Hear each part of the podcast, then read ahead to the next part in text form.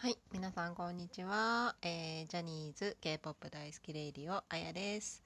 えー本日、えー10さこの間前回14回目って言っちゃったんですけど15回目で今回16回目です。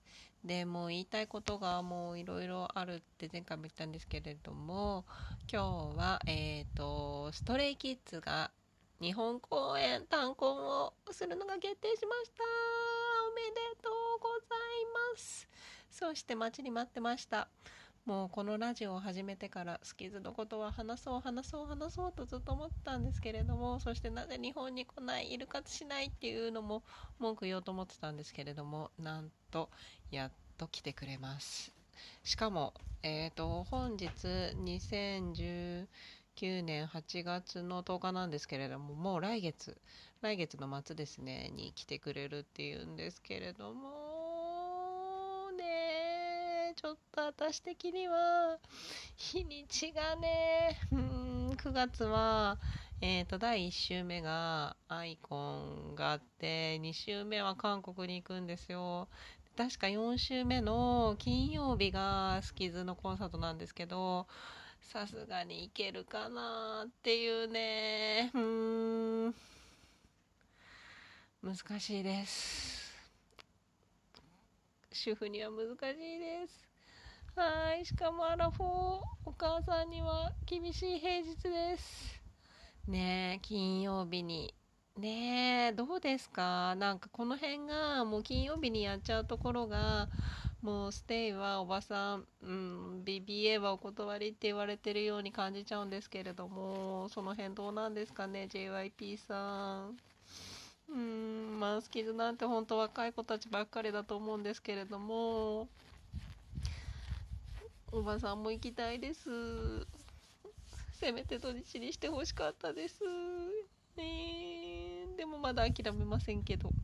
はいやっぱりねまあ主婦の方まあちょっとこの視聴者さんで主婦で K-POP 好きな方がいらっしゃるかわかんないんですけれどもやっぱりねコンサート行くってなると子供預けなくちゃいけないのでなかなかね平日の夜って言っても難しいと思うんですよね。皆さんどうしてますか？うーん。でも行きたいですよね。スキズが日本で単婚なんて。いやー待ちに待ったって感じですよねステイさんたち。どうですか？ねなんかやっぱりスキズはアメリカ活動がねなんかすごいそっち方面でまあ頑張ってる感じがするんでねえ。もう日本デビューはしないのかなってちょっと思ってたんですけれども、まあ、コンサートやってくれるっていうことでね。でもなんか一ついいのは日本デビューしてないと日本語の曲がないんで全部韓国語で歌ってくれると思うんでそれはなんかいいかなって思いますね。うん。すごいいい曲もいっぱいあるしノリノリな曲もいっぱいあるし。でもねどっちかっていうと暗めな曲が多い多い印象がゴリゴリななんかなんつうんですかあのヒップホップっていうのかな。そういう印象なんですけどね。だから本当はなんかコンサートよりファン見に行きたいななんていうふうに思ってたんですけれどもなんかこれを逃すとまたいつになるかわかんないんでもう絶対行きたいなって思ってるんですよね。うん。まあちょっとそんな私の希望な希望的観測な話は置いときましてちょっとスキズのメンバー紹介というか私がどうやってスキズにはまっていったかっていうのを今日はお話ししたいと思います。はいではまずスキズを知るきっかけになったのが、えー、とインスタを見てて IN ことジョンインくん一番マンネですねマンネのねジョインの写真をもうね見た時びっくりしたんですよね。その頃まだ矯正しててで何がびっくりしたって私矯正大好きっ子なんですよ。矯正してる子はもう本当になんか無条件に好きになっちゃうみたいなそういうとこあってなんかうん強制に惹かれるんですよね。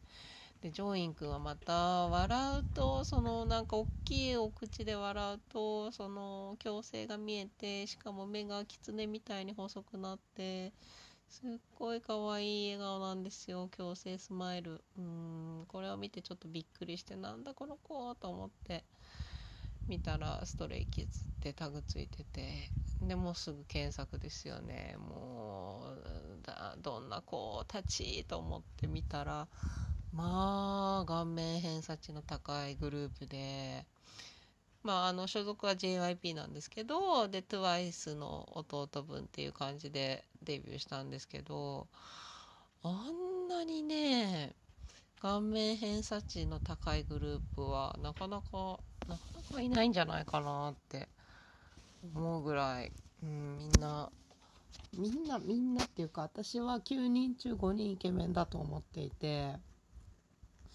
9人中5人ってすごくないですか？半分以上ってことですよ。半分が4.5人だから。5人いるって半分以上イケメンってすごいですよね。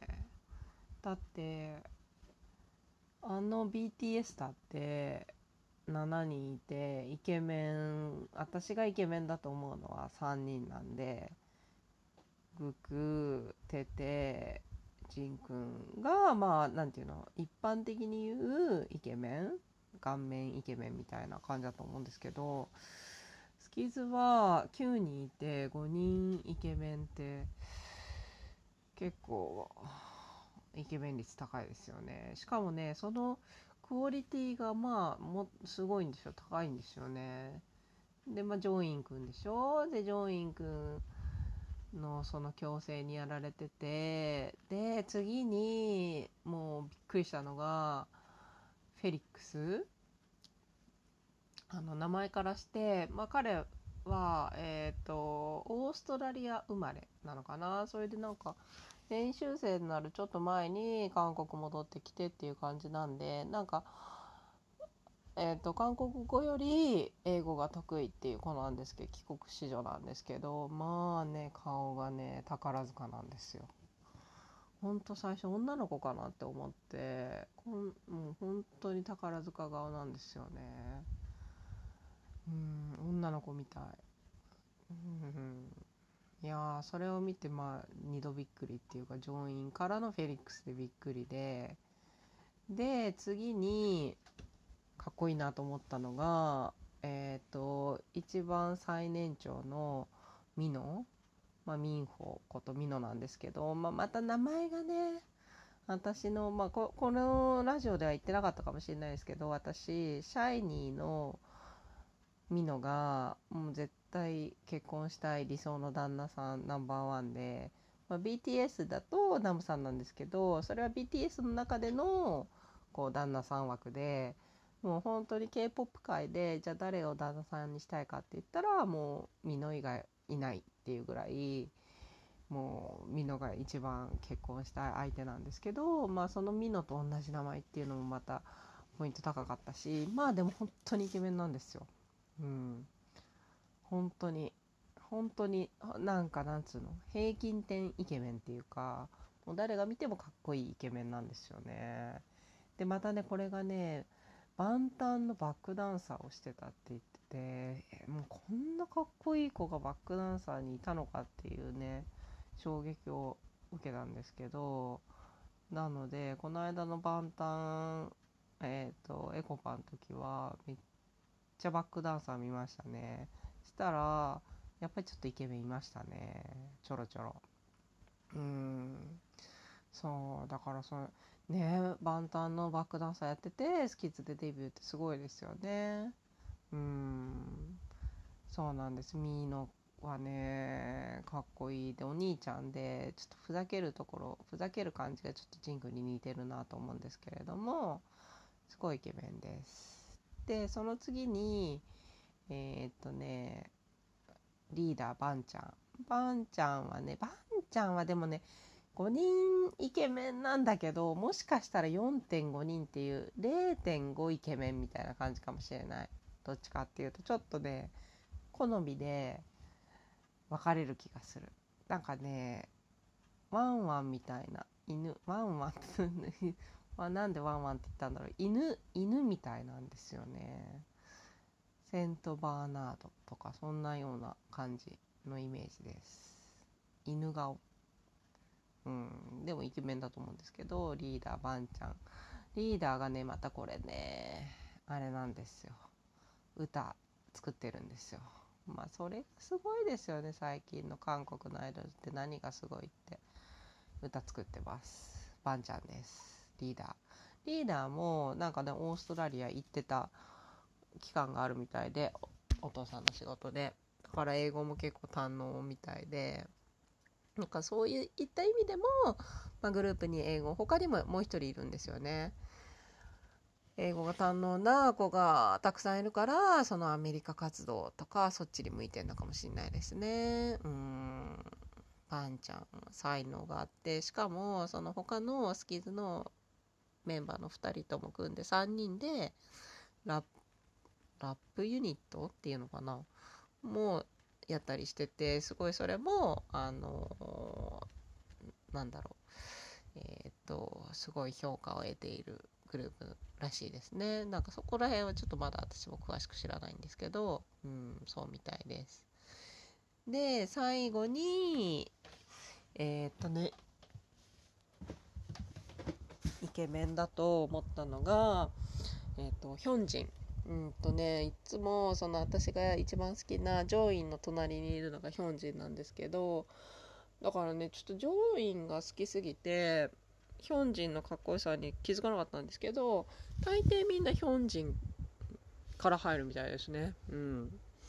ヒョンジンがかっこいいって一番。でもね顔がちっちゃいし背が高いしで今時のなんかイケメン男子って感じですね。うん。女の子みたいな顔してるしでもなんかちょっとセクシーな感じで。うん。